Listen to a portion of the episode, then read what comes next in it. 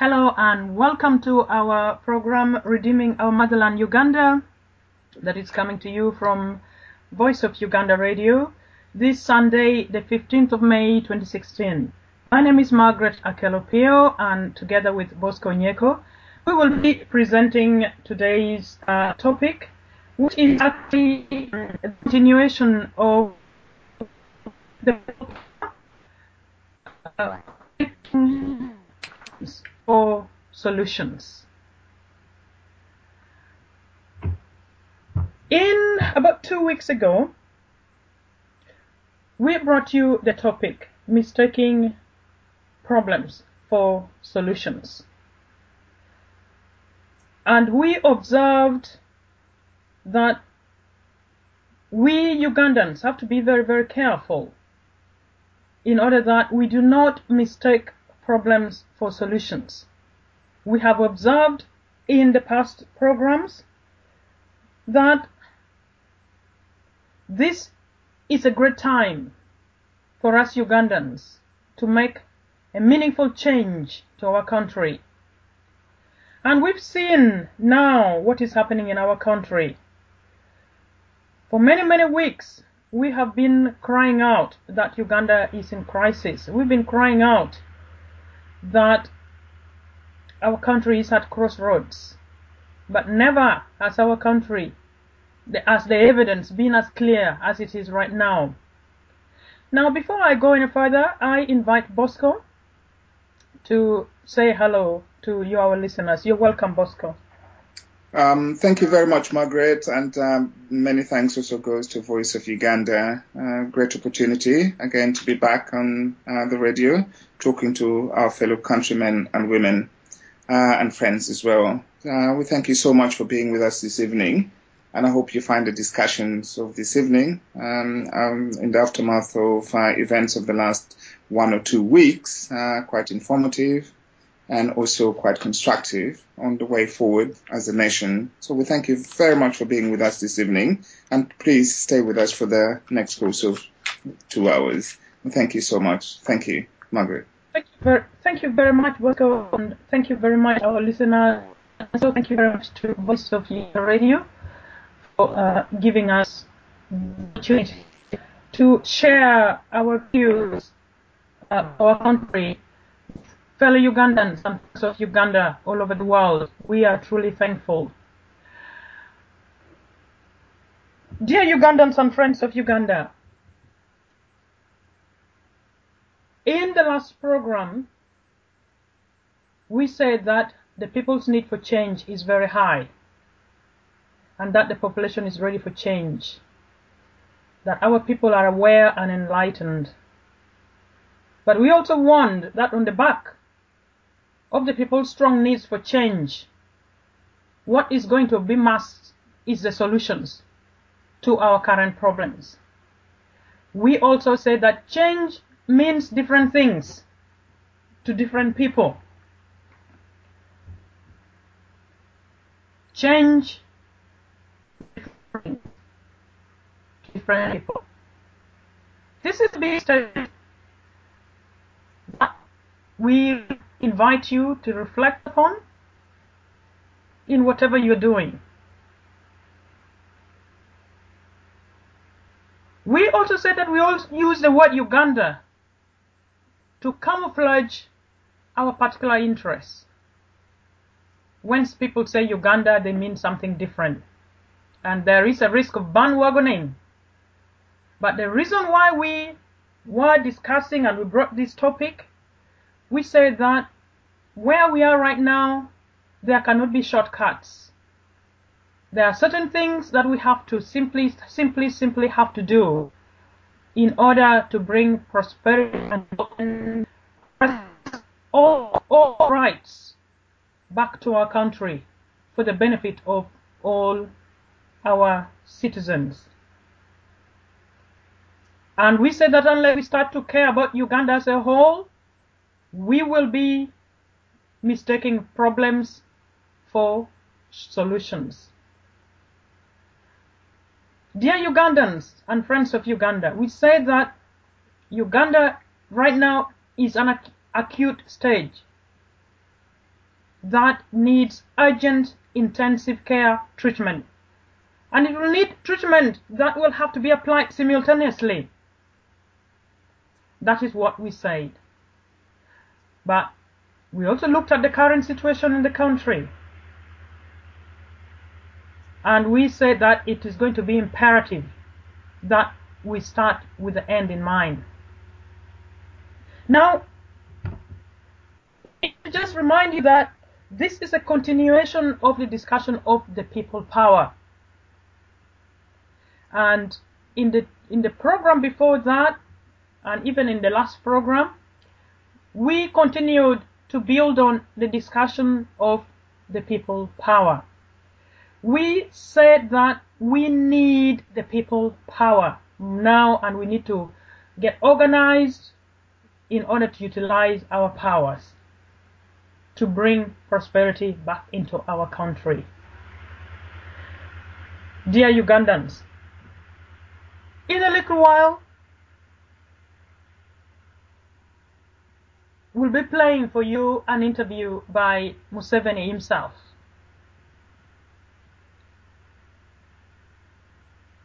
But before we play that, I would like to remind you again what we said. We said that the people have the power. The people stand in a very strong position. And we said that Museveni needs you more than you need him. I know that especially faced with what we are faced with right now in our country, we are going to need to listen to our own inner voices. We are going to have to listen to what we are saying now and internalize, reflect. Because where we are now as Ugandans, Museveni has pushed us into this place. And I think that it's going to be very, very important that we listen to what he has to say. So I'm going to request uh, Voice of Uganda Radio uh, to uh, play an excerpt of this interview. Um, when you're ready, Voice of Uganda Radio.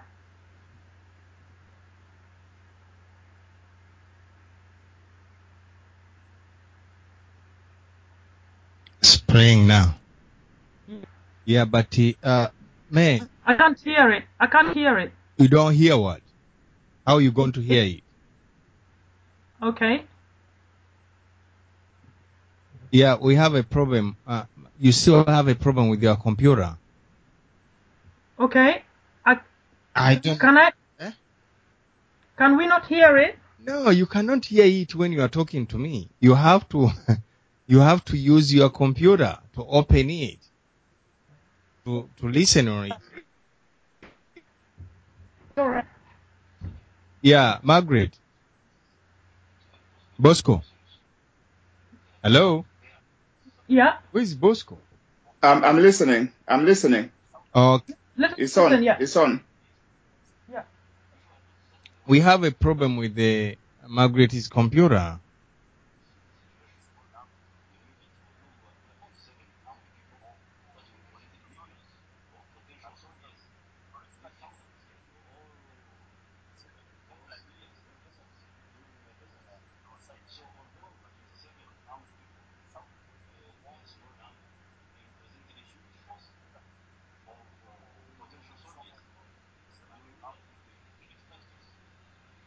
Yeah, Becca is playing, yeah? Yeah, it's playing. I can hear it. I can hear it. Yeah, it's playing, but it's finished. I was ta uh, telling uh, Margaret we have a problem with your computer. It start to break, but we can go on. See, maybe the way can be better. Mm-mm. Okay, it's finished. You ready to go back? Yes. Yes. Okay, go back.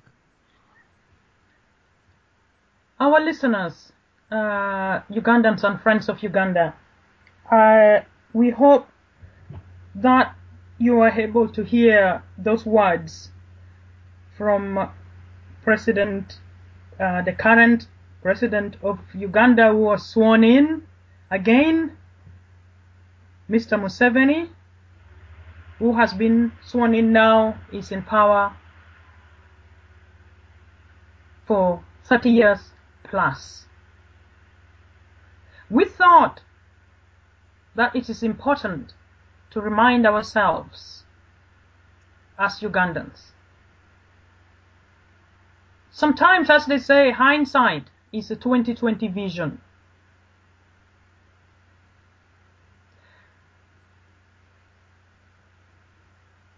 Those were the words of Museveni when he was still in the Luwero Triangle before over 30 years ago when he was still fighting the war to overthrow the democratic government of Uganda. Now, there are pertinent points that from Mr. Savini. First and foremost, Mr. Museveni made it very, very clear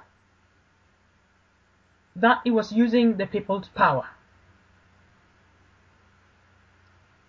He said, it, was almost saying the same words that we are saying now, the same words that other people are saying at the moment. The people power, people power, the people power. This is exactly one of the things we said in a previous program.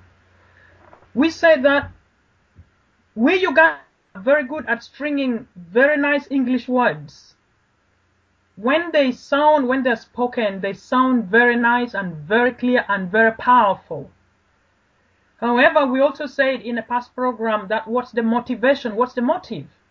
So when Museveni was marching, came into uh, Uganda uh, and started recruiting uh, people to fight against the Ugandan government, he started talking to Ugandans to fight against the government. He made it that that was the people's war. He made it that his cause was the people his, his cause was for the people.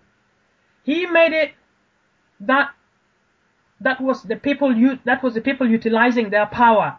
So in other words, he is saying the same thing we are saying today. He said that was the people power. He said the people are the ones who are crying for us to wage this war. And he said, if it wasn't for the people, we would be we wouldn't do anything. We wouldn't we wouldn't win this war.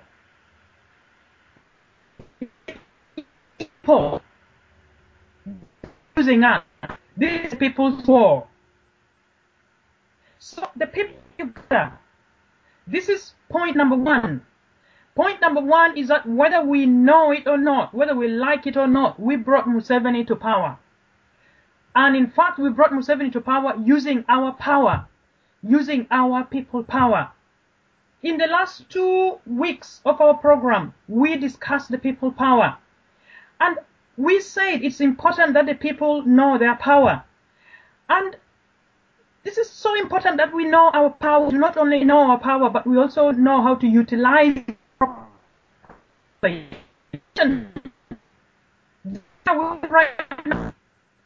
Because we used our power at that time in the way he used it and, and entrusted Museveni,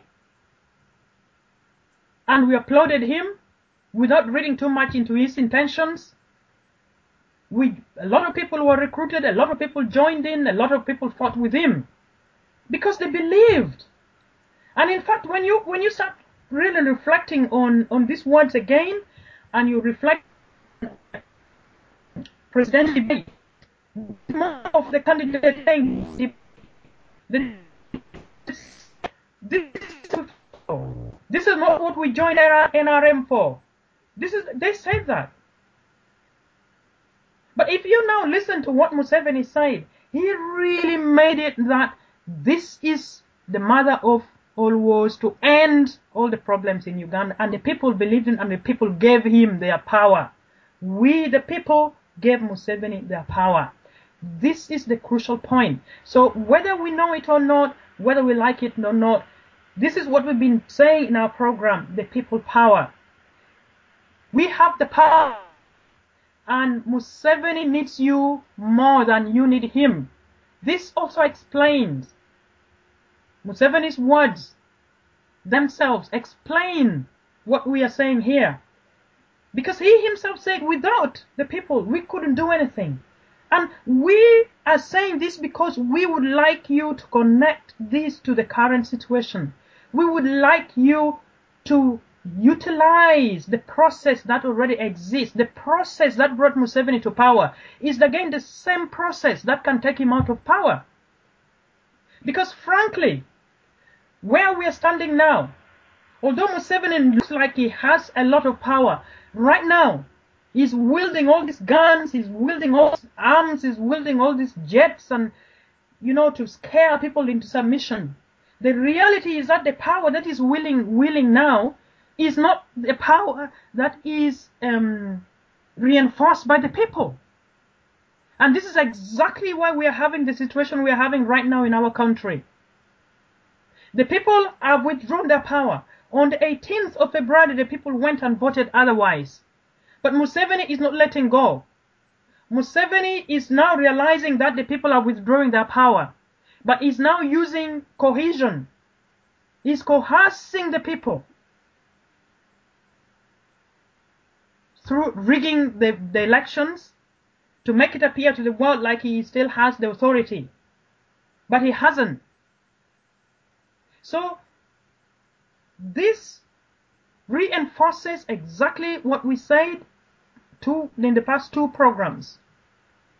We say the power comes the, from the people. The people have the power. The people are in, in a place of strength. That Museveni has a weakness. And his weakness is that he needs Ugandans. Now, doesn't be blinded by the arms and ammunition that is, is parading around. Because at the end of the day, he still needs the people. This is the reality. Because if we, the people now, withdraw our powers, and we can, starting from the soldiers, agriculturalists, everybody. In fact, he says, he said it himself, how he organized himself. We Ugandans can use the same process to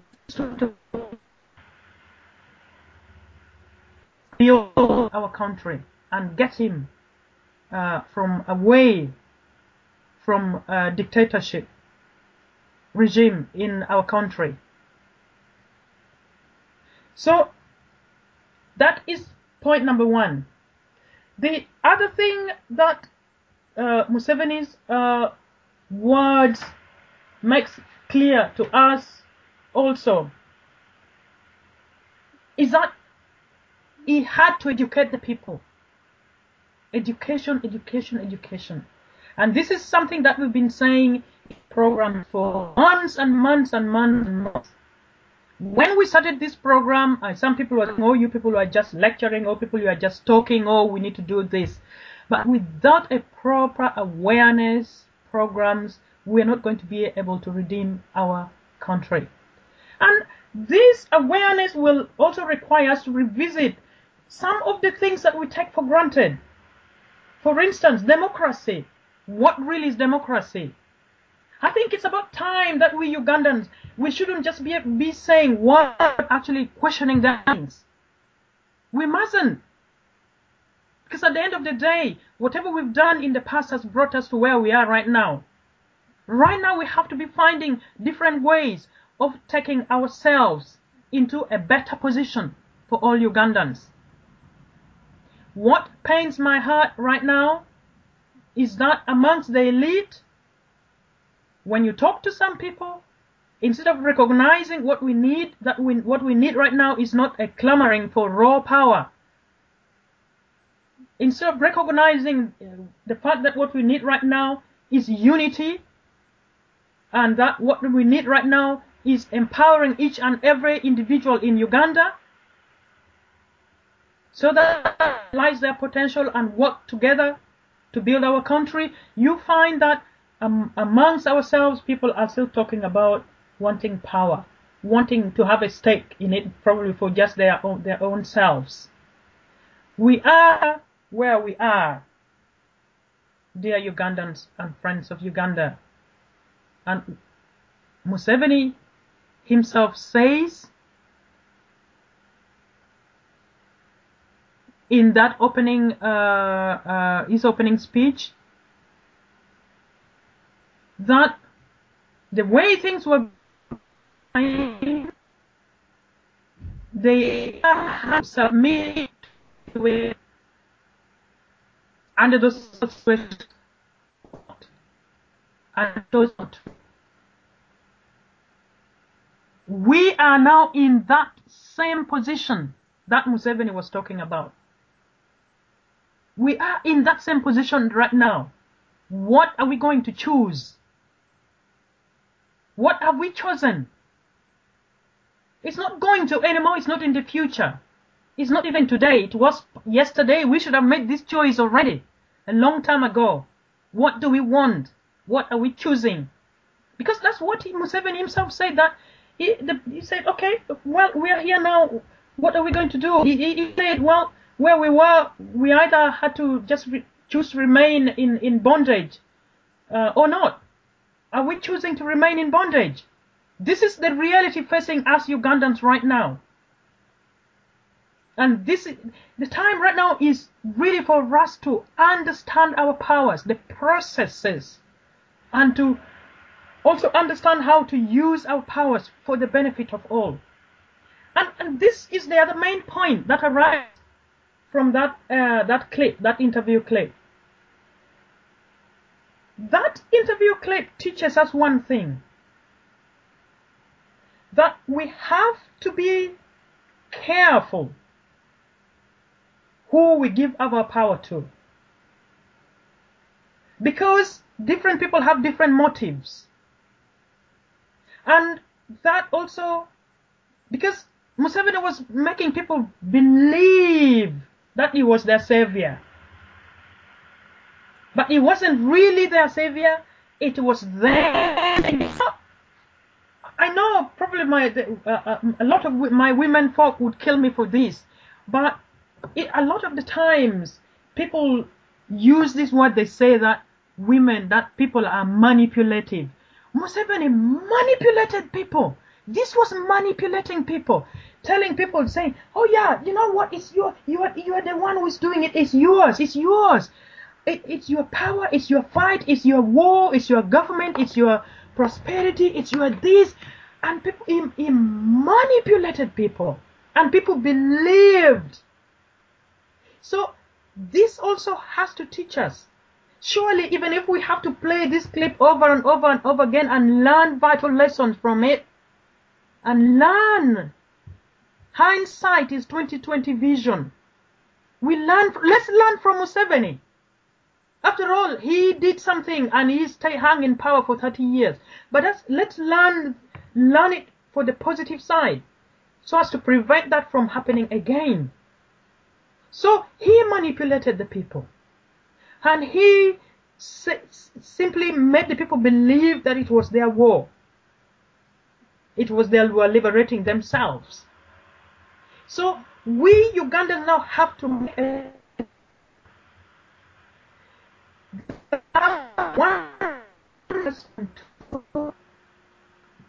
determine the way that will build the entire Uganda for all Ugandans for now and for generations to come. And also to build in me mechanisms. We have to incorporate inbuilt or built-in mechanisms that will sense if a promise that is made is being broken or if there's a risk or if there's a even a small chance of our freedoms being tampered with again. So, we have said so many times before that it is very dangerous to give powers to just one person. And this will, will, will go over this again, but for today, we just want to focus on the fact that what Museveni said there is so important at different levels. He used the people power, and he made believe that they were doing it, they were the ones doing it for their own good. And he still needs that power up to now. And the people now need to withdraw that power. Museveni realizes that the people are withdrawing that power. That's why he's hanging into it. But we also need to be able to see through him. Because inside him is panicky. Because he knows he needs the people's power. So we need to get very, very organized. And the crucial thing that I said finally was that we need right now to work out strategies that will let Museveni go, but strategies that incorporate inbuilt mechanisms to make sure that we do not have any another dictator coming back into our country. Now, before uh, we progress, uh, I would like to invite Bosco to give uh, uh his observations. Bosco, you're welcome. Um, thank you very much, Margaret, for those opening remarks and also for the great um, in-depth um, analysis of where Museveni was at the time and also where Museveni is at the time in relation to Uganda and Ugandans as well. I think it's quite remarkable, uh, that piece of clip uh, uh, in relation to our discussion for this evening, which I thought like, you know, Museveni obviously he misunderstood the whole concept, which is so different from what we are doing now, totally different. And and I think he, he, he, he used a very vulnerable people because, as I stated before, you know, when people's power is much more than what really other people really talk about of being civil disobedience and so forth, which by the way, we have to acknowledge events of the last two weeks being extremely, extremely, extremely tragic for Uganda and for the future of that country. We've stated before how bad things were, but I think the more we get into Museveni's regime, the worse things are beginning to really be very transparent for all to see, not only Ugandans, but the entire world. And I think also Ugandans have to recognize that at the moment we are the biggest laughing stock in the world. Open any newspaper, see the jokes they make about Ugandan because of what transpired there. Big jokers everywhere around the world. We become even subject to ridicule of some very powerful leaders in the world because they don't understand. When they compare to the way they conduct things, they just don't understand how and where Uganda is going with all this. I don't even think if Museveni understand where he's taking Uganda. I really don't. I don't know if some of you really do understand. I, I would love to hear what others have to say where exactly Museveni is taking Uganda. I understand he wants to make it a middle income by 2020, which is just a few years away. But seeing the way things are, I don't think he can even achieve. Oh, better still, he don't even know what he's talking about himself. And events of the last two weeks or so, we see two presidents literally being sworn in in Uganda. One in defiance of what really happened, and one claiming to have won when apparently perhaps it didn't win.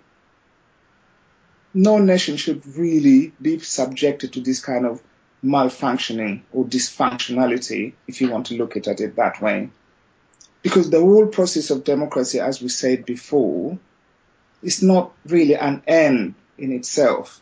It's a process that entails a lot of other things.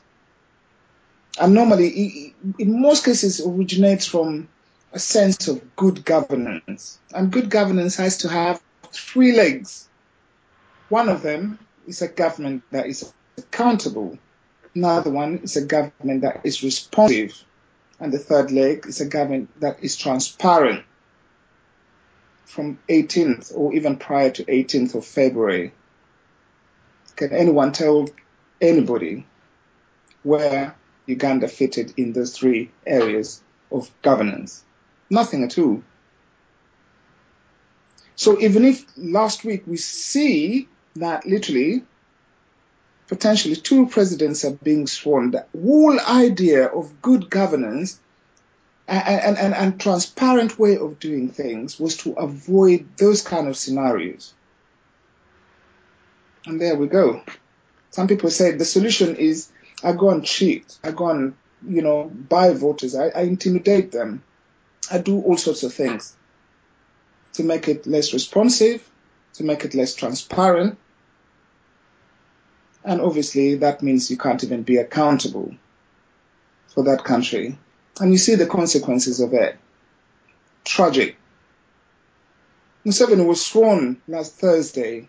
Some of you must have watched the video clips of what transpired in Uganda and the body languages that were there, right from arrival to Kololo and all the way to Munyonyo for so-called inauguration dinner. The body language says a lot. A lot. Nobody was happy. Some of you must have read some newspapers of really some people who covered it on the side to see exactly who were the people who went to Kololo airstrip to celebrate this thing. I understand rice was served with beef. Some people literally took themselves, perhaps they haven't eaten meat for a little while or beef for a little while.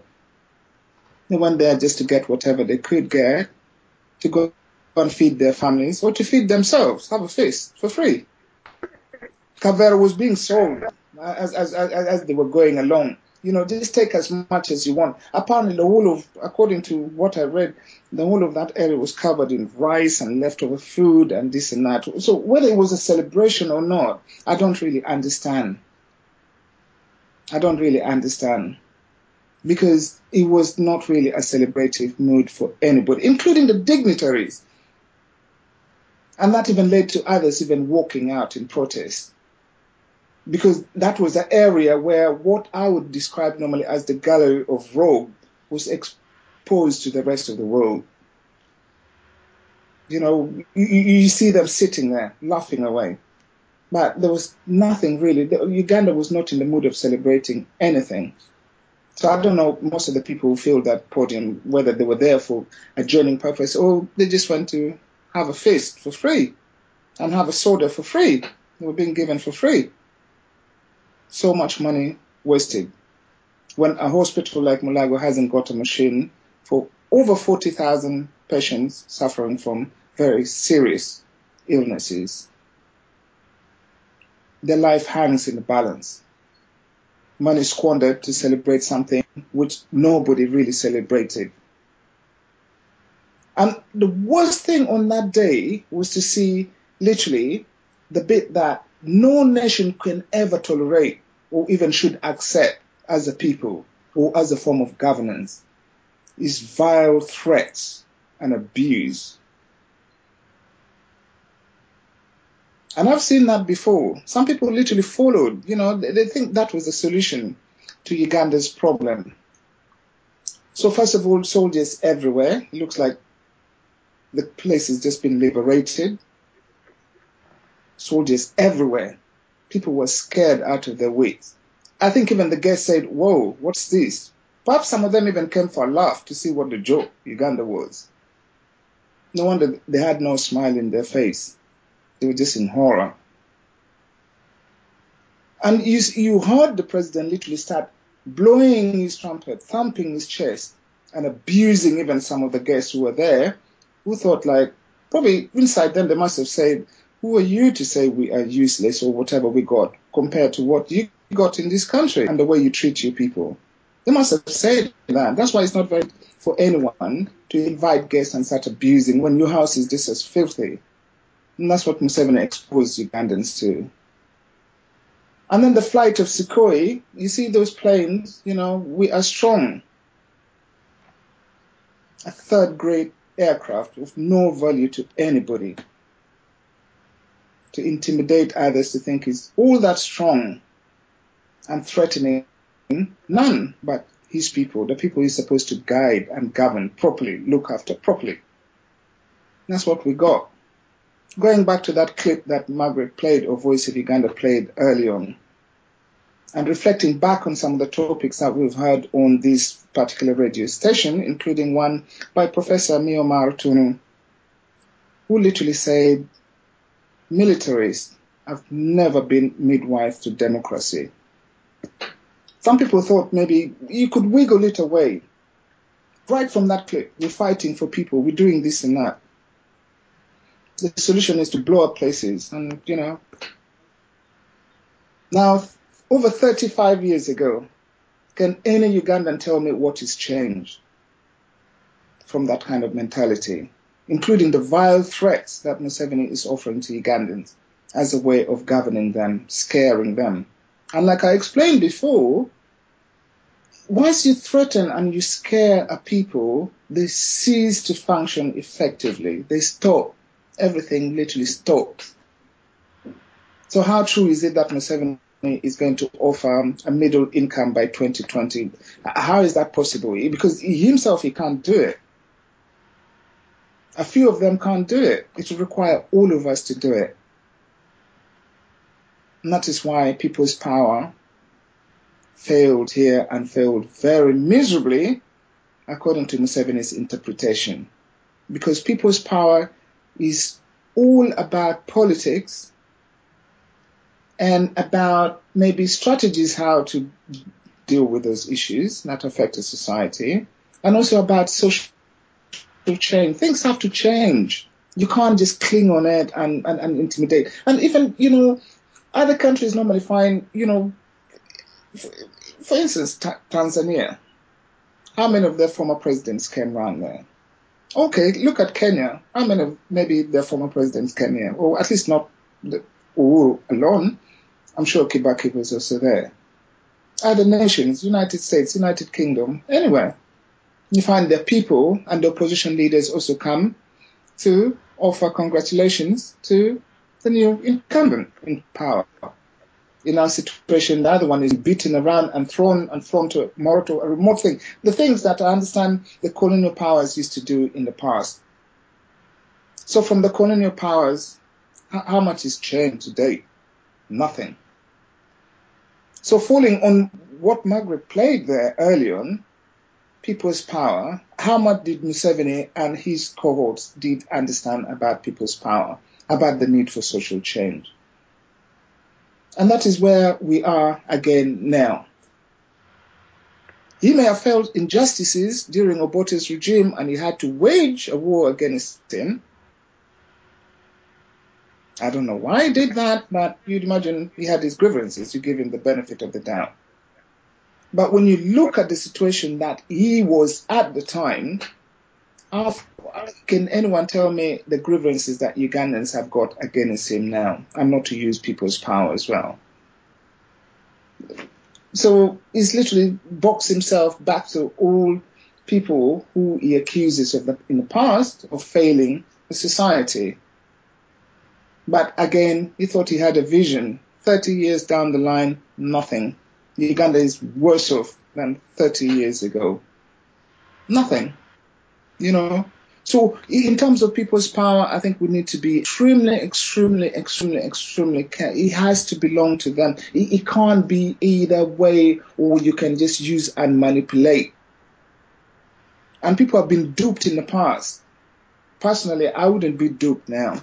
If you can't explain to me clearly how certain things are going to be executed to save the face of the nation and the suffering in there, personally, I wouldn't be interested a lot of people wouldn't be interested in it because of what Museveni did. Abuse of something that was so vital for humanity. So now, if you to govern by vile threat, where can Uganda go? Is that all about governance? Like I said, is thrown Uganda back to the 15th century, the Tro dynasty or whatever it was called at the time, feudal, barbaric, and you just enslave a people. Something used in that clip as well. So should we accept to be enslaved? You know, the question still comes.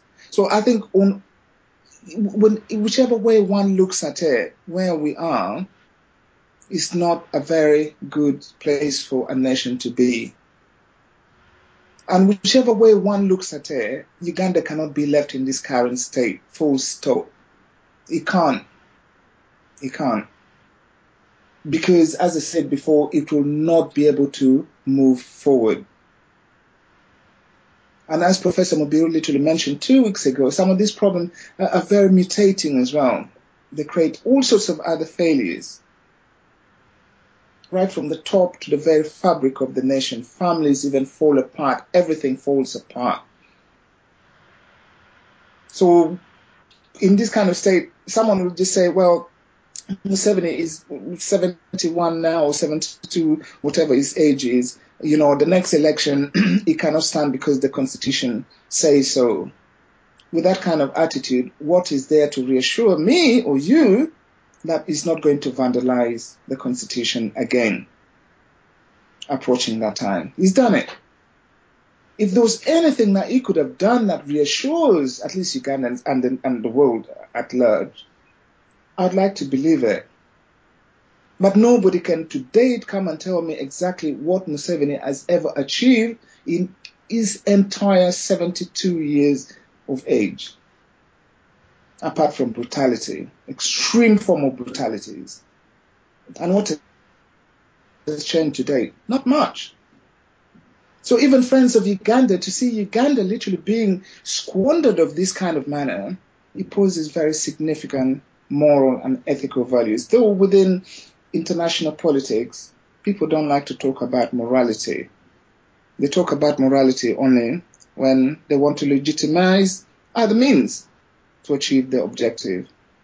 That is the sad reality of international politics, so long as it doesn't affect them. But as I explained before, when a nation fails or is beginning to fail in such a manner, it poses a threat to everybody else.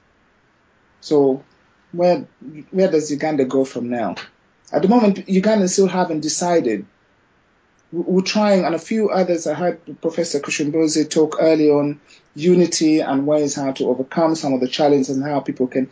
But, you know, all those are very important on the way forward. Those are encouraging remarks that, you know, Ugandans can literally take on board on this journey. It's going to be a treacherous journey because Museveni has literally told you He's got his Sukhoi, he's got his soldiers. Anyone who messes around is going to be smashed. In other words, you might as well forget about any democratic dispensation.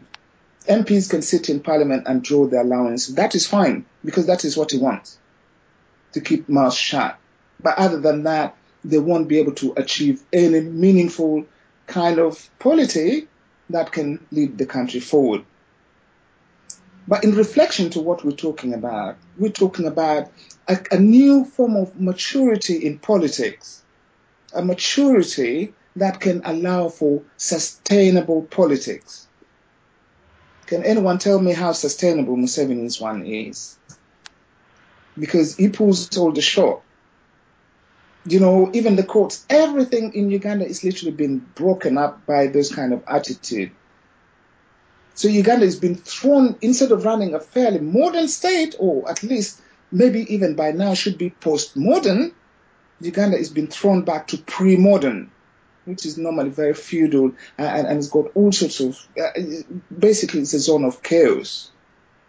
Everything goes and everything falls apart because we neglected those kind of powers that we should have. And the solution that is applied is literally I threaten them, I intimidate them, I bribe them, I do this and that. Those are not solutions at all. They're not. You only postpone a problem and sometimes even really, really make a bad situation from bad to worse. And those are the kind of things that people say, oh, well, it's a solution to our problem. Locking up, uh, arresting Kizza locking up, charging, you know, it's a solution. You had Professor Mio Martono and Professor Mubiru Musoke mention here.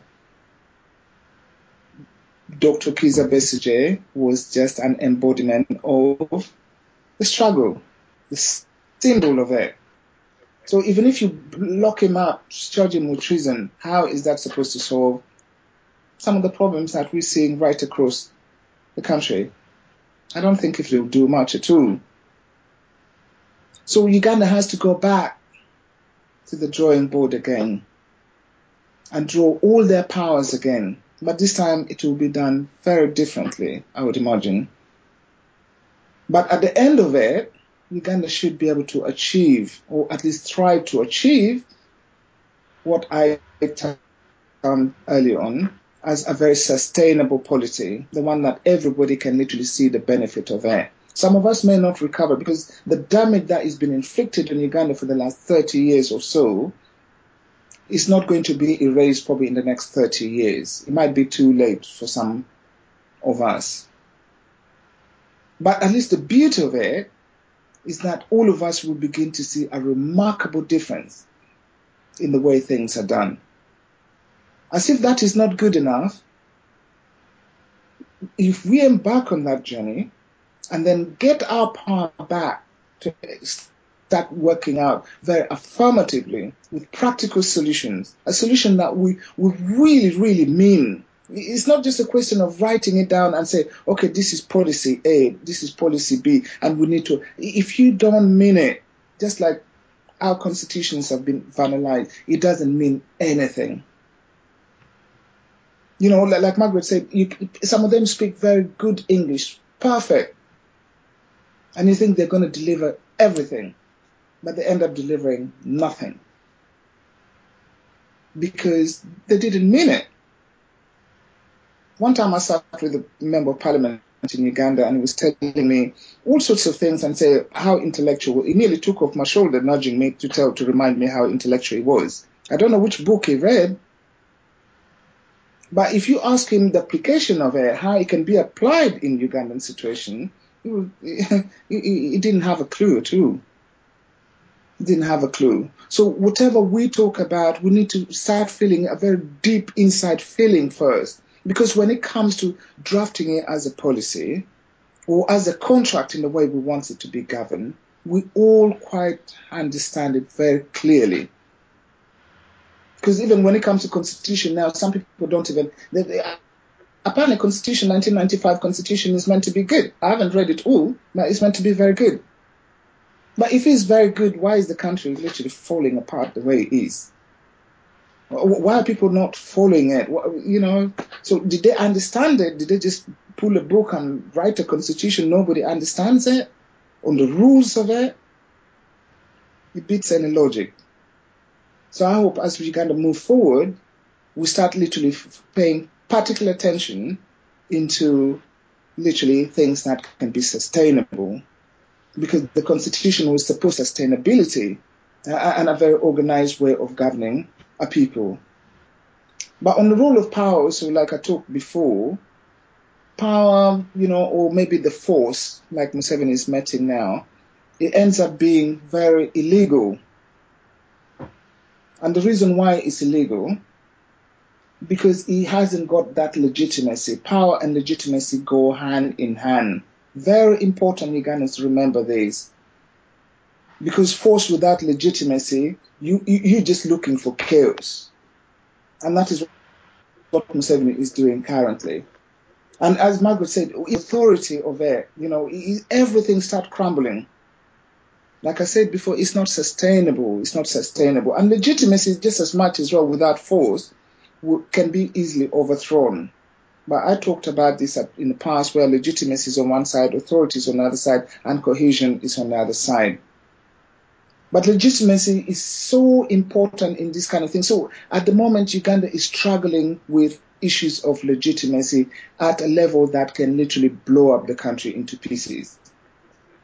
Because some people decided to say, well, this is the solution that can be applicable to Uganda's problem and that is cheating, telling lies, and brutalizing people using illegal means, detention without trial, illegally.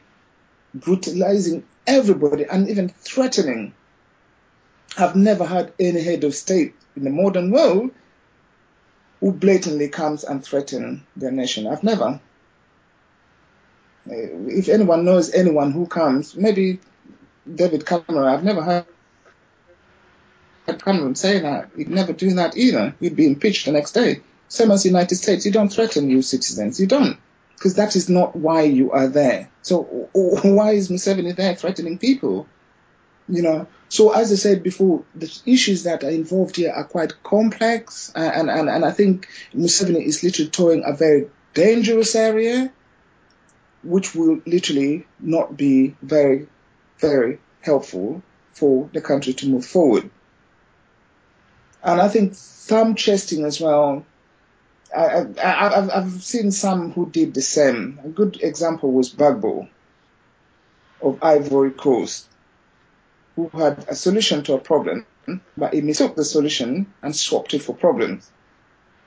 And even he threatened his people, by the way, with helicopters and everything. And those helicopters were literally blown up in the, in the middle of the runway. Some of you know that story very well. And by the time they finished with Gbagbo, apparently he, he was lucky to have survived, but apparently he doesn't leave his Bible. He must have read it about four or five times by now, the whole Bible. So it's not a very good and very healthy area to threaten a people, the people who are supposed to be under your guidance. Uh, and I think Ugandans is failing miserably about that, and we need to rectify that because otherwise it, it, all the cream, the people who are supposed to guide the nation forward, the educated elite, everybody literally start fall, they just fall apart because you can't use the knowledge that you've acquired to look after the people because someone says, I know it all. And you do as I tell you or no in other way.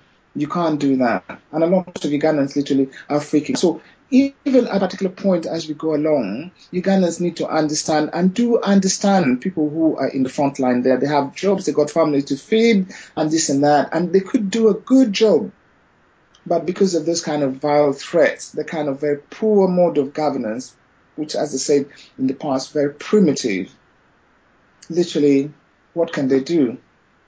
For some of us outside, you got a choice. For them in Uganda, they haven't got a choice. They have to put up with it. But for how long? And I'm sure there's a lot of discontent. And as I stated before, normally once that legitimacy is too low, it's like a tank. Uganda at the moment, it literally the very truth that will not be left in that kind of format. It just cannot. So first of all, before we take any further action, I would imagine that all of us have to reflect very deeply, very deeply based on how other people have cornered your power before and literally duped you before, done all sorts of things, and only to end up getting up there and throwing everything back in your face, and you're back to square one, squealing with pain. Families to feed going hungry, hospitals broken, everything literally in pieces. So I hope Ugandans can reflect, and that is why people's power are very important. And my finishing remark for this half bit is just, to, as Margaret did say, we have to be careful how we hand those powers. You have to be very careful. Let them come with something much more beefy, something that you feel they have to have a very powerful persuasion as to really what it will entail and how much you can contribute towards towards it. And also, you know, the issue of a transitional period, because 30 years of this kind of mode of governance is very difficult for any nation. Personally, I think very few people would be actually bold enough to say, well, I'll take on into my hand and I alone can manage the problems of Uganda. I think that would be suicidal. That would be fatal because the society has been so much battered and fragmented that they need to have some form of at least organizing kind of principle again around them to bring them together in unison, but with a clear and deeper understanding on the diversity, understanding of each other at least. You know, that this country is the only one they've got. And they work to build that. But the way Museveni did it was the opposite way. But again, he spent most of his time being a militarist anyway. I wouldn't expect him to do any better. So total disappointment at the moment for the country, but we should not be very pessimistic we should be very optimistic. And I think some of the views that are coming up in different programs and voices and, and the support that the Ugandans are getting from the rest of the world, I can see literally a brighter future. But the ownership literally and the hard work will depend on how we transition from now onwards to the future. So Margaret, I'll leave it there for now and I come back in the second bit afterwards. Thank you very much. Thank you very much, your listeners. That uh, it's best that we take a break at this time. Uh, get a cup of tea, and then we'll come back. When we come back, and then we'll proceed with the second half of our program today. Um, what is happening in, in our country is tragic. So have a cup of tea, come back, and then uh, do join us after the break, and we'll proceed with our discussion. Thank you for tuning in. Thank you for being with us. Thank you. Hello and welcome back. Uh, I am Margaret Akello Opio, uh, together with Bosco Nyeko, uh, on Voice of Uganda Radio, uh, on our program Redeeming Our Motherland Uganda this Sunday. Uh, we before we went on the break, uh, Bosco was giving um, his heartfelt observations about what happened recently in our country. What is happening in our country, dear Ugandans and friends of Uganda, is tragic. What is happening in our country is tragic.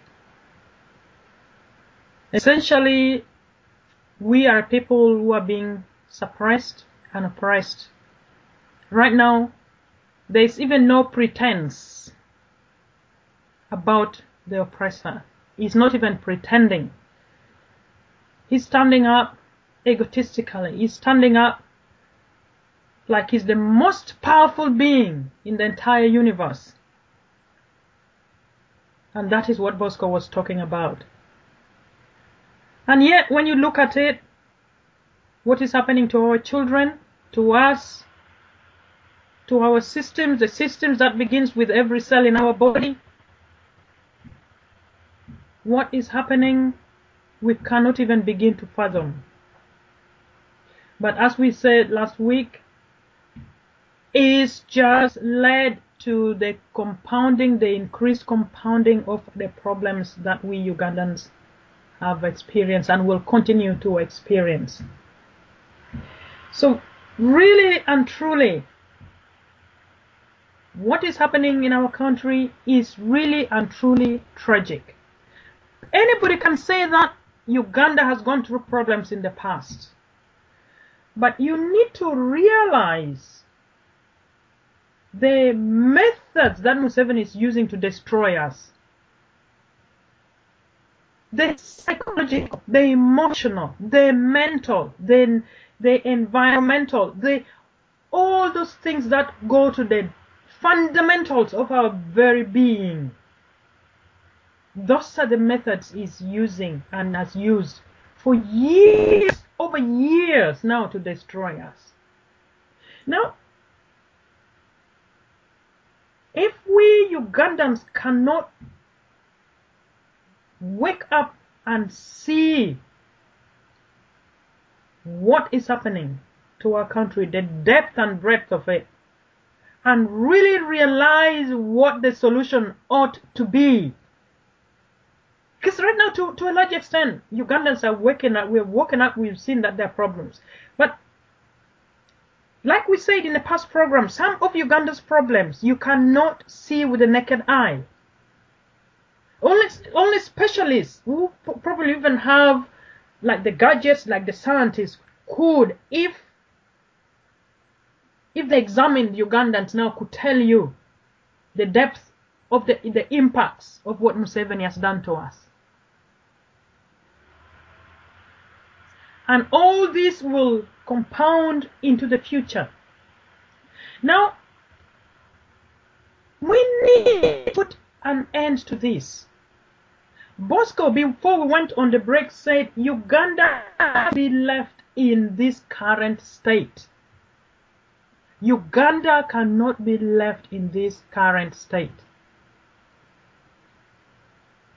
If only we could understand the depth and breadth. Let our psychologists, let our scientists let, tell us, educate us. Let us wake up to the realities of what Museveni has done to that nation. When you have a people, now people are going to look for little crumbs of food to sell. When you you have something like somebody said somebody took a knife and because there was no way to deliver the child and cut the, the, the wife, the wife died. All these kind of things, the impacts are so great. And why am I saying this? Because the people's power can help in providing long lasting solutions to our problems. Right now, it's only the people's power.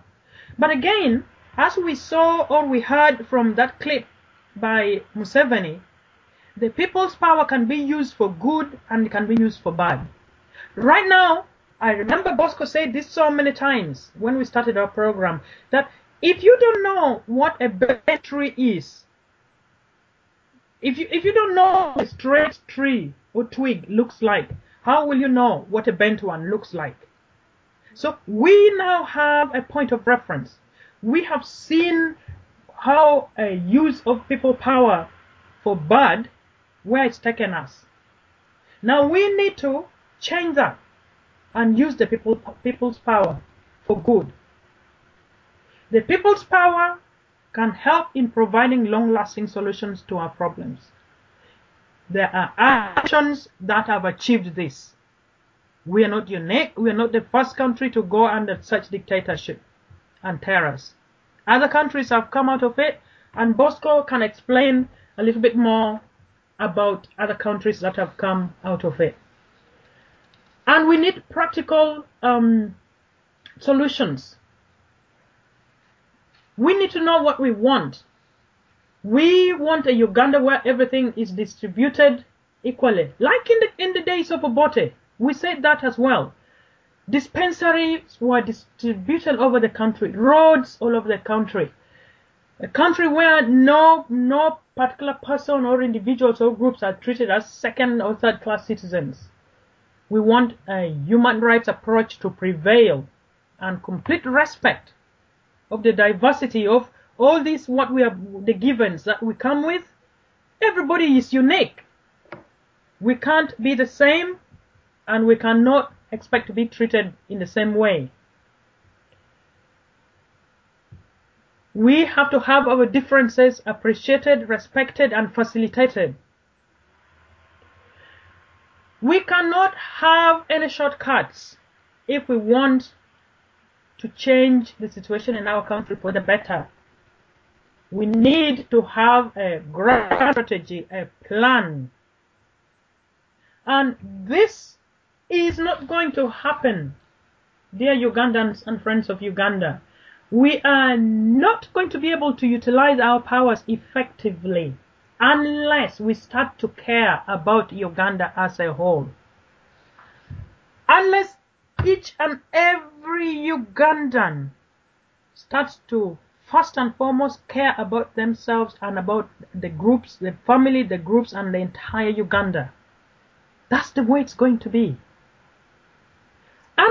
The individual starts to care about Uganda as a whole, we are not going to succeed. Because it's it's Museveni came up because he wants to not Uganda. I think as somebody who cared about the people to the point where he want to give himself or his ambitions. That's how he packaged it. And the people bought it. Because this is your war. It's the people, you are the ones who are telling us to do this. We are not doing this on our own initiative. That's what he did. After this is your program, we're going to have this or po- on podcast, please li- listen to it again, or if you can find what, listen to what Museveni said. Museveni did not come as somebody who wanted power for himself. He was very clever in that way. He packaged himself very neatly and made it appear like so. Unless we, each and every individual, starts to care about Uganda as a whole, and even if we can't have 100% of Ugandans caring about Uganda as a whole, if a great majority of us do, and we insist on having in place systems and procedures with built-in safeguards and sensors, alarm bells that will ring if a, a dictator is about to spring up, we're not going to have a good chance. We need to give ourselves and our future generations a chance. We, the present generation, we are here alive at a time when Uganda is standing very and it's telling us squarely right now, Ugandans who are alive right now, whether you like it or not, the responsibility, the duty of restoring peace, stability, respect, mutual respect, love, compassion, understanding in Uganda is falling squarely on our shoulders. Because at the moment it's being handed to us on a silver plate. Museveni has messed big time. But we are not going to achieve anything if we do not transcend the petty, petty things that divide us. If we do not transcend individual ambitions, even, even it will shock you. At least it shocked me to realize that even when we are faced with all this tragedy in our country, when you are requesting, saying to people, let's come together, let's focus on what is important, there are people you think that they are educated, you think that they would understand what is going on. They are still saying, oh, no, we can't do that. We can't sign any papers because we need to do that. We can't do this. What is so difficult about wanting prosperity for all Ugandans? What is so difficult about that? What can't anybody see? That Ugandan children are dying. That Ugandan children are dying of malnourishment in a rich and wealthy country. What is so difficult to see? What is so difficult to see? We, the Ugandans who are alive right now, are old enough, the responsibility is squarely on our shoulders.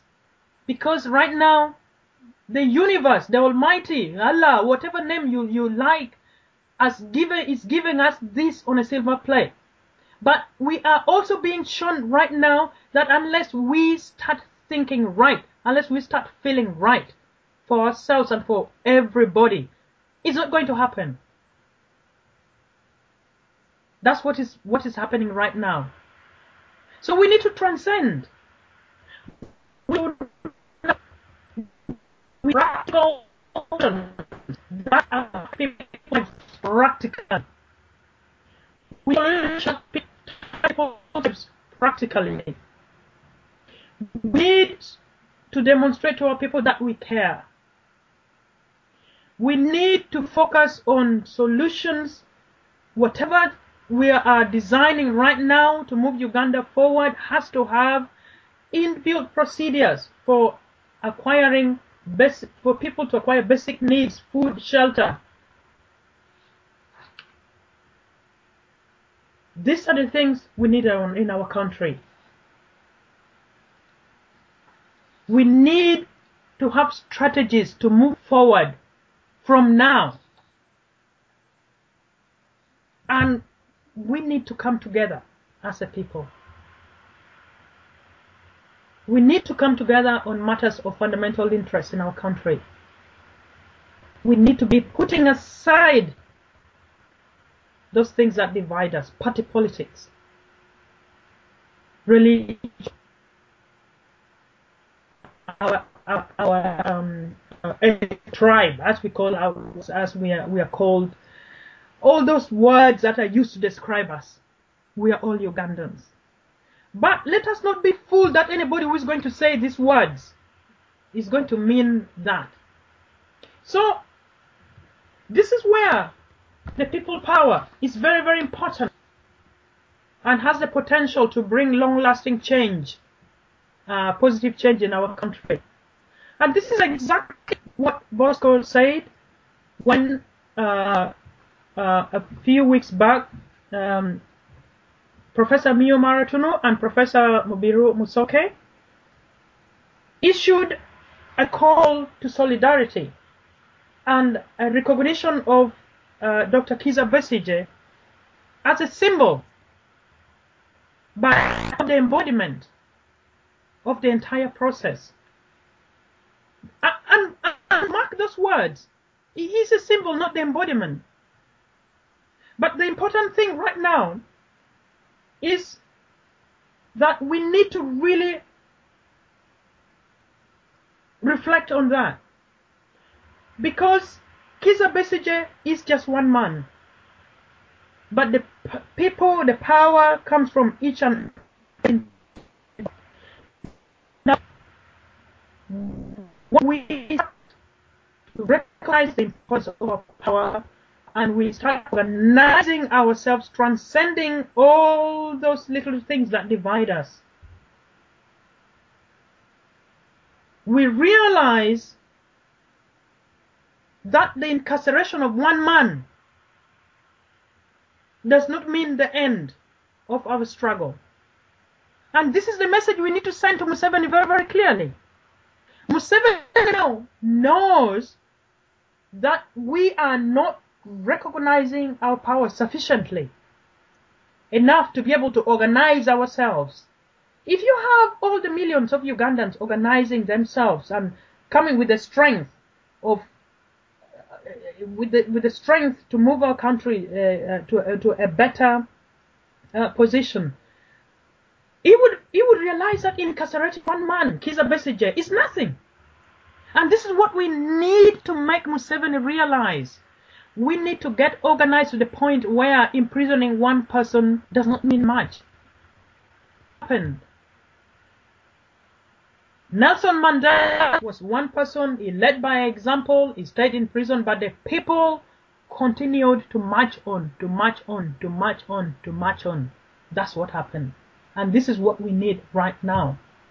But to move on, dear Ugandans and friends of Uganda, first and foremost, we have to let go of judgment political parties, political beliefs, or all those other things that divide us, like, like individuals' religious affiliations, like the re- region we come from, I'm from north, I'm from south. We just simply have to let go. We have to unite on matters of fundamental importance to our country that cannot be compromised. After all, I am speaking to you right now. I am in the United Kingdom. Bosco is speaking to you now. He's in the United Kingdom. All the other speakers, we are in Ugandans are in Australia. Ugandans are in the United States of America. We're in Denmark. What I'm saying now about individual transcending uh, little things that divide people. That's the organizing, why they're having stability in that country. So why can't we, wherever we are in the world, transcend this and come together? Let's find a way of coming together. Let's find a way so that throwing messages in prison is nothing. What this will mean, dear Ugandans and friends of Uganda, is that we are taking back our power. And what this means is that we need to retain our power. We need to retain our power. And then also we take that logical next step. The next step is when each and every Ugandan realizes that he and she has the power. And in the last week and the previous week, we outlined the sources of our, the nature of our power. The nature of our power is comes from the natural intelligence or God, Allah, whatever name is called. Nobody gives you your life those powers. We outline that. Power that constitutes our economic as well and political power. Just individual hands. Not my mouth, the voice, I shouldn't be talking. Nobody gives me that. I'm born with them. Nature gives me that. And so so are you. And and those are what we use to to to produce uh, to grow to all all these things that we have. But the other side of that is that we need to be live in a certain way in order for us to be able to exist and live uh, optimally and make good decisions. And we also said that those um, uh, powers are enshrined in the laws and in international national laws and international laws and instruments. So if we take that now as that each and every individual has the powers that they are born with, that is also included in, in laws, in the natural and in, uh, national and international laws, then we need to take it to the next. Even when it comes to our government, we must have in place a governing system that enables us to retain those powers. We, the individuals, it's not this question of symbolic retention of power where you hand your powers over to an individual and then the individual will suppress you as he likes. That we, this word democracy. I would like us in the next program to look at the word democracy in more depth. Because I'm afraid that again we might be throwing words around without actually knowing what we're saying. And then you know what? When we again go through all these difficult times and we move Museveni, moves out and then we have another government, we are going to end up in the same position. We are going to be mistaking problems and we think they're solutions. The word democracy, we will need to look at that. And right now we need to start mixing the concrete for our country. We need to start selling ingredients for the concrete, for the foundation for our country. We need to start selecting new ingredients for the foundation.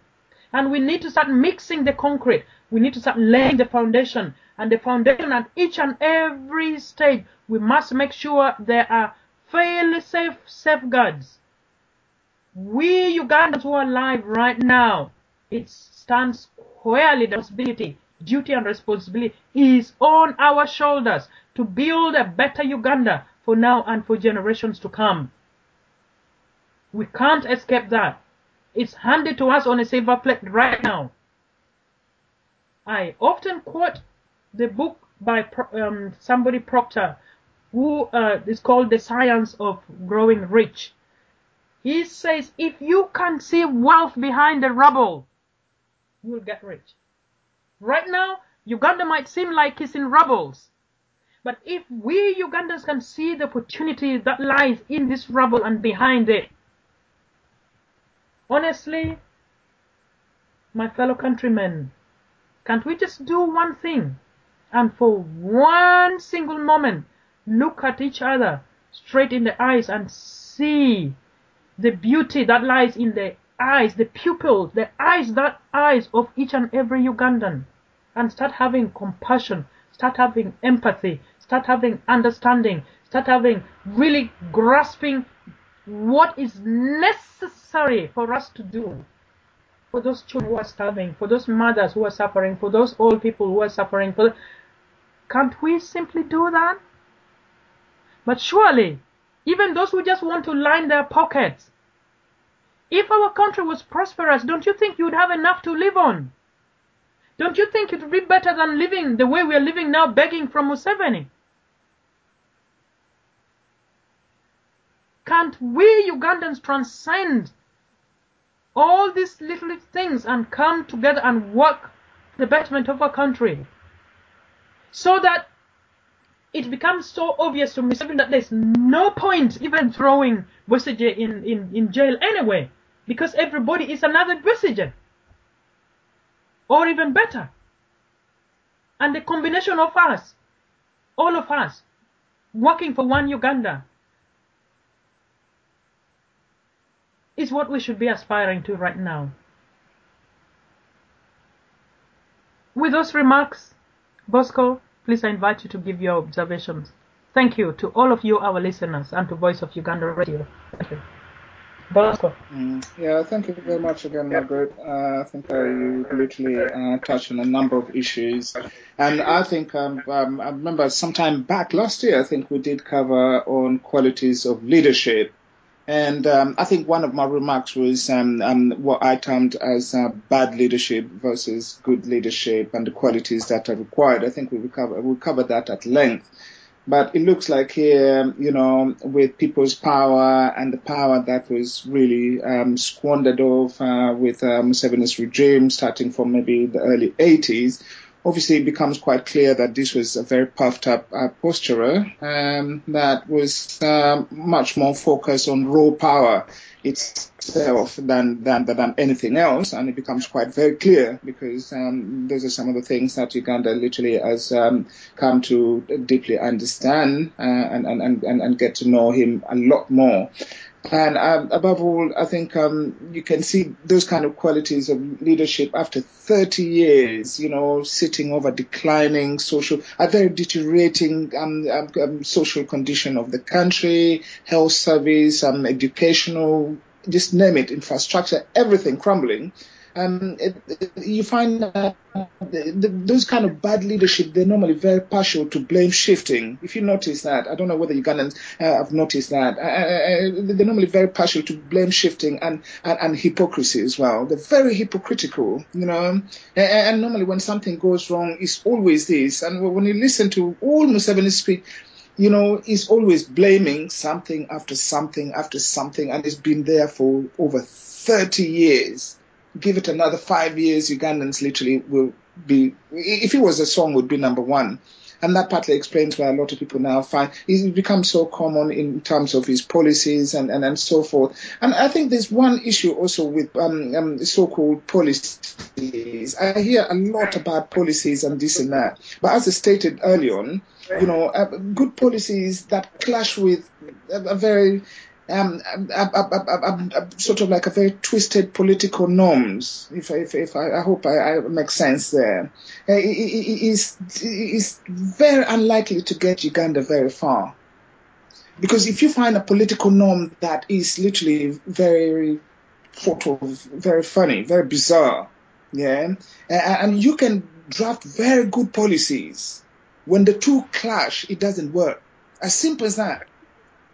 So Uganda can come up with good, however good policies Uganda will ever come, so long as you got that political structure in a very dysfunctional kind of formation like you got in Uganda, you might as well throw those policies in the bin because they will not work. It, cannot work. Good policies can only be complemented with a very good set of political norms. And, and, and, and also it's just like about governance. If I may just add a little bit about governance, yeah, it's, it's not simply about the choice and implementation of, of, of, policies like you hear Museveni was saying uh, on Thursday. Yeah, uh, uh, uh but it's it's more about political sustainability. So policies again, you know, if if you haven't got political sustainability, it doesn't matter what kind of policies you've got. It, it, it clashes so badly that it, that it, it just zero out. In fact, it falls into a negative formation because it cannot work. It cannot. It, the two are not. They don't complement each other too. So I think Ugandans need to understand. So, so in terms of what Museveni has reduced Uganda to, as I stated earlier it's an area that Uganda cannot be left in at all. It will do so much distraction to that nation. And the distraction has already happened anyway because even if Uganda was to move to the next, uh, just the first point that Uganda, that's why these kind of programs are very important, is how we view things. I don't see, I can go and come up with all sorts of things that Uganda can do. But if we view things in a different way and, and, and, and, and, and, and we don't understand the significance and the importance of, of this nation in relations to ourselves and also internationally, it, it's just not good enough. It's just not good enough. Uh, that, that would not be part of the solution Uganda should be looking forward to. And also, you know, in terms of partnership with others, Uganda is going to need that immensely. But as you've seen, the president now is beginning to know that maybe some people or former friends are not very happy with him. He's quick to hold abuses at him. That is not very helpful not very helpful. So I hope, you know, um, these are people who've given you money. In fact, they've helped Museveni so much in the last 30 years. And the very reason why he's there is because they helped him. They shielded him from all sorts of things according to information that is coming up now. But to turn around and say, well, so do you guys. I- am moving to the next place because you guys want to come and recolonize us or wherever. And yet, as part of the solution, he said, I've got new friends now called the Russians and, and, and, and the Chinese. So it's what normally I think would fall under what you call new colonialism by invitation, that kind of thing. But nobody is really, I don't see any sign that any country is more into colonizing another country. Uh, those are it's, is, is not there in a sense. But however, what I find very significant in the relationship between, you know, pre-modern states, as they're called Uganda, that is not evolved yet politically. It's not much true politically that, that abuses people who they should be working hand in hand, Kizza Besigye and the rest of the opposition, yeah, in collaboration to nations who've gone, because say Western Europe, UK for instance, is gone like what you may call even post-modernism. So they've gone way post there. You know, they, have got established sets and norms and values that, that, that you know, and, and it's very much respected worldwide.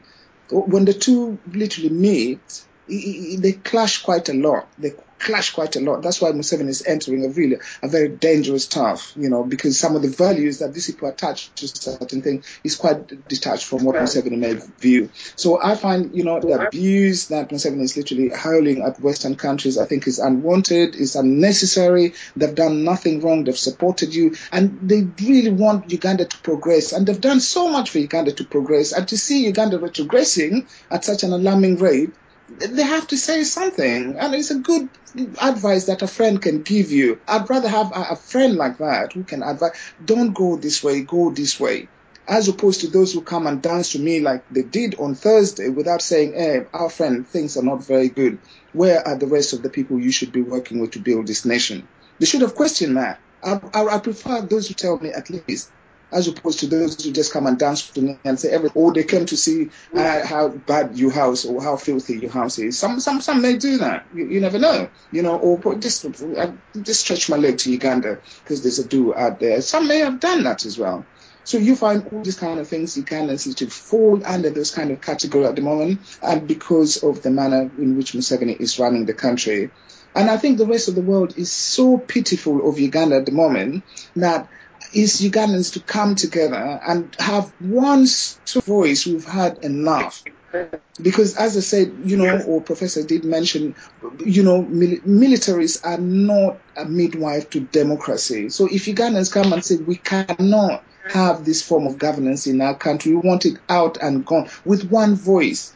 And don't fragment yourself into the role of political parties literally I don't see it anymore because Museveni has literally reverted back to pre 1980. So it's just turned NRM and NRA is now just one. But all political parties, as far as is concerned, is done and dusted with. Because tell me which other political party is now in Uganda. If you can treat even a leader of FDC, who's got a very huge number of followers and probably won the election as well. You treat him in that manner. You can imagine you really where does that leave FDC? UPC don't even talk about it. DP, you know, all other parties have been literally obliterated.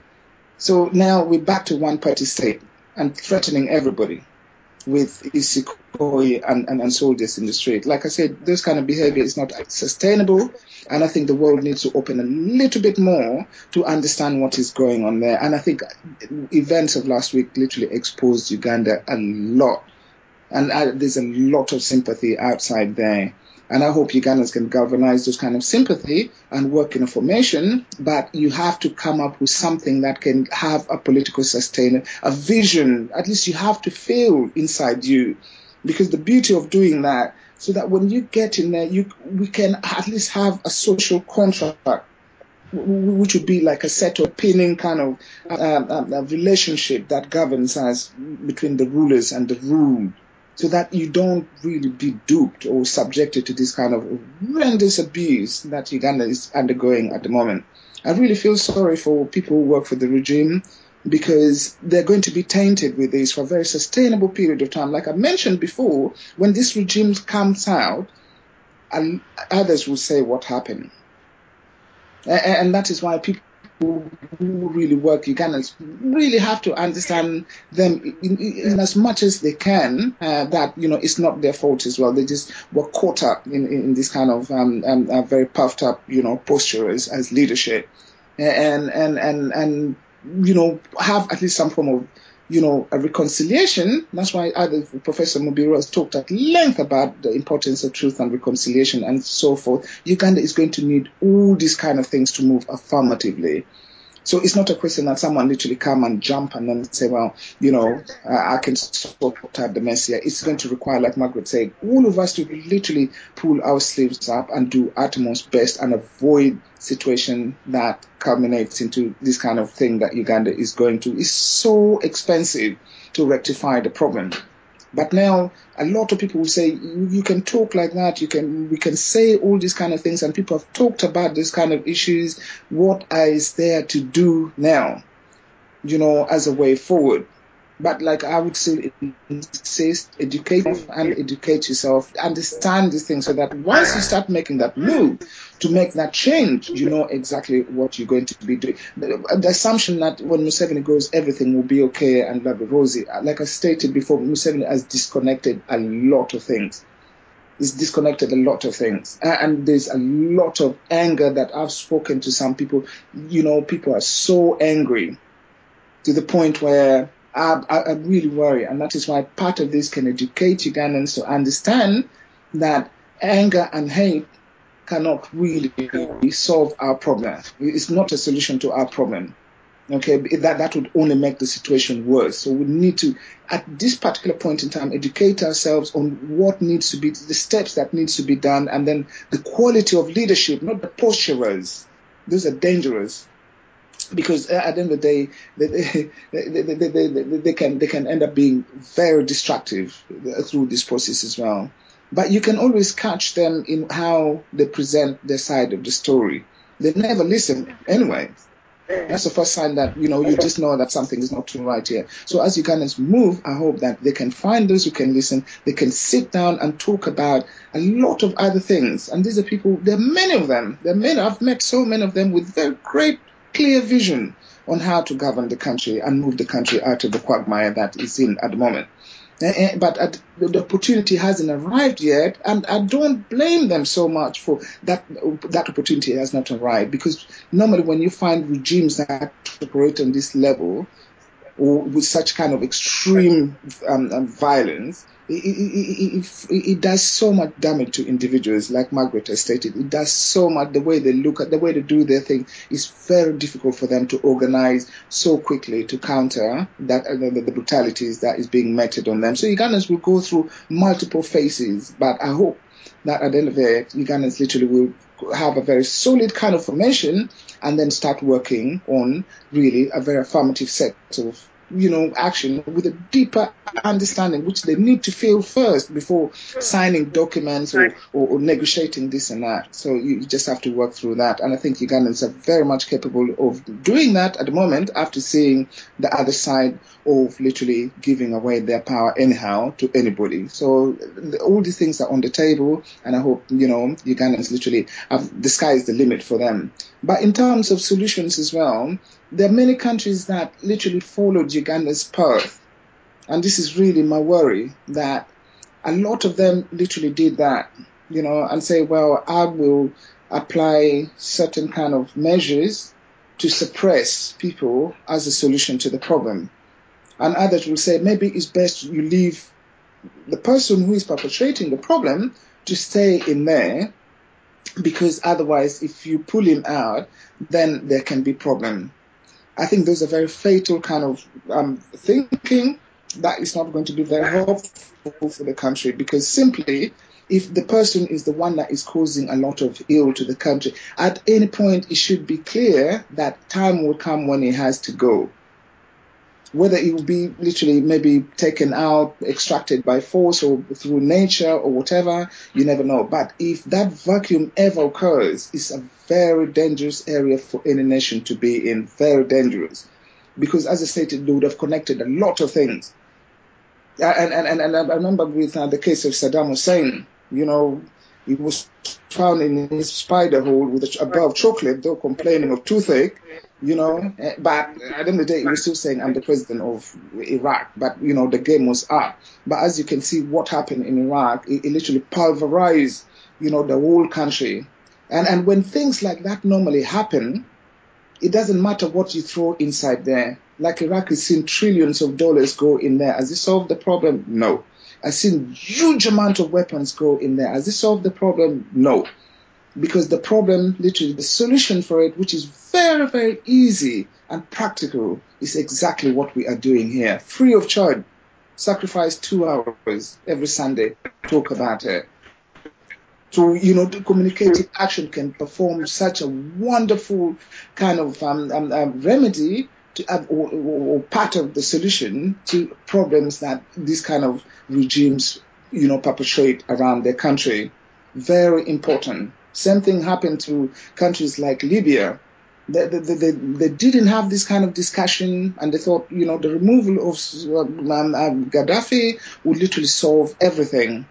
But look where it is and and and, and I, I, don't know, their future is very bleak at the moment. Same as when you look at countries like Ivory Coast, as I said, Ivory Coast, they say don't do this and that, refrain from this, follow good governance and so. Forth. But no, others will say I do this and abuse this and this and that. As I said, by the time they finish with Mr. Gbagbo and Mrs. Gbagbo, they're very pitiful of themselves now when they reflect back what you know could have happened. Simple thing again, talking like this. So threats and and and and and, and, and intimidation and and and and, and, and and uh, the, the, violence and this and that. Normally, they, they, they, they, are not the foundation of a very civilized society.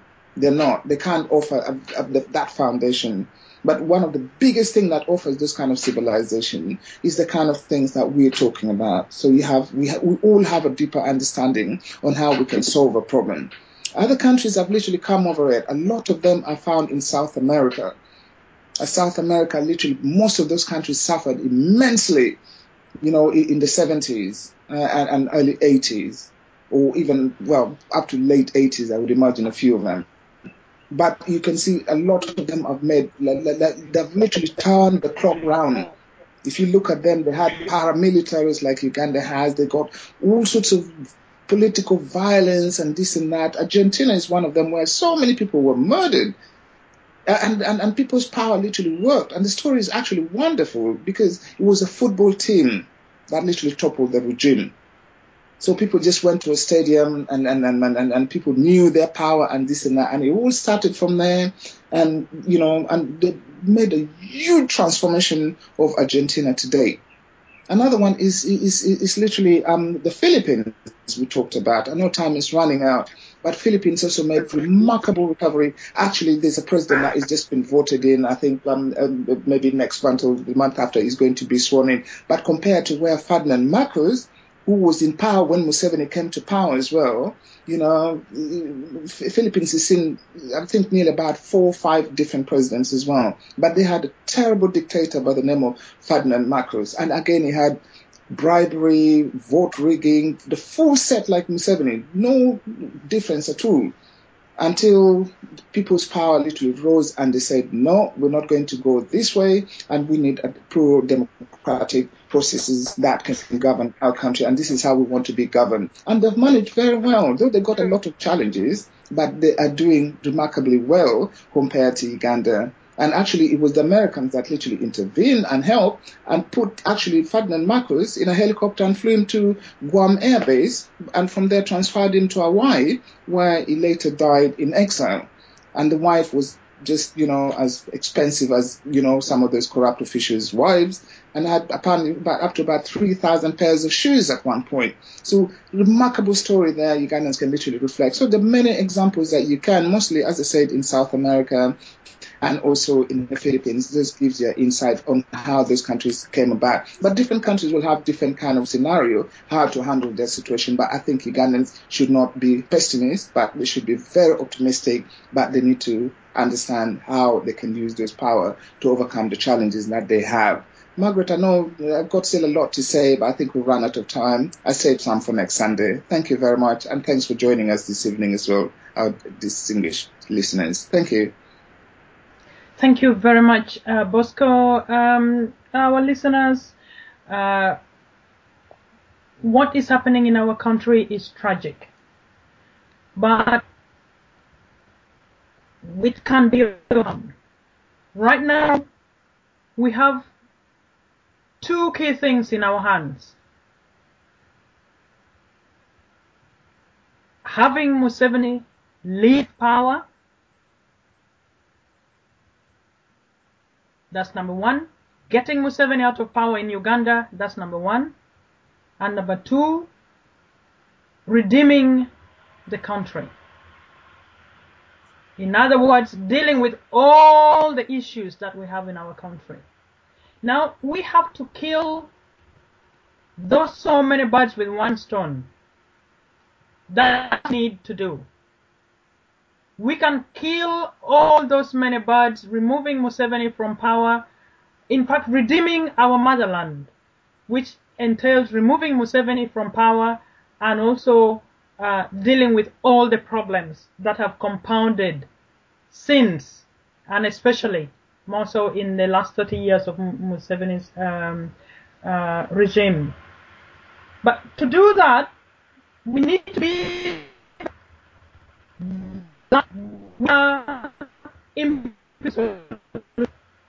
we to right now design we should decide we need to start sourcing out the ingredients for the concrete to lay the strong foundation for the future Uganda, for, for the Uganda for now and for the future generations. It's imperative. There are no two ways about it. I don't think that Uganda is ever going to see the chance that we are seeing right now in Uganda. If we Ugandans miss this chance, it's going to be very tough. So let's source that and what we need now is a vision for all Ugandans and what we need, the solution, the solution that we are going to have, if we are going to design any solution along party lines, that is going to be a problem, not a solution. If we are not going to uh, respect the diversity, the different people in, in, in Uganda, whatever that solution, what we think is a solution, that's going to be a problem, not a solution. Even to uh, have opportunity for all and it's going to be a problem, not a solution. So the solution that we need right now is to come together, transcend all everything, uh, all the divisions, anything that causes division, come together. Need to work down in grand plan for our country with inbuilt safeguards. Thank you very, very much for listening. We'll continue uh, our discussions on the people power and the various elements of the people power next week. But for now, let us not waste time. Let us take the necessary action. Let us make a conscious decision to transcend the differences and come together and build our country. That's our plea to you. That's our appeal to you and to all of us Ugandans and friends of Uganda. There's no time to waste. We thank you very much for listening. And please do join us again uh, uh, this coming Sunday. We thank you very much, Voice of Uganda Radio. And have a, a good evening and a good week. Thanks again. Goodbye.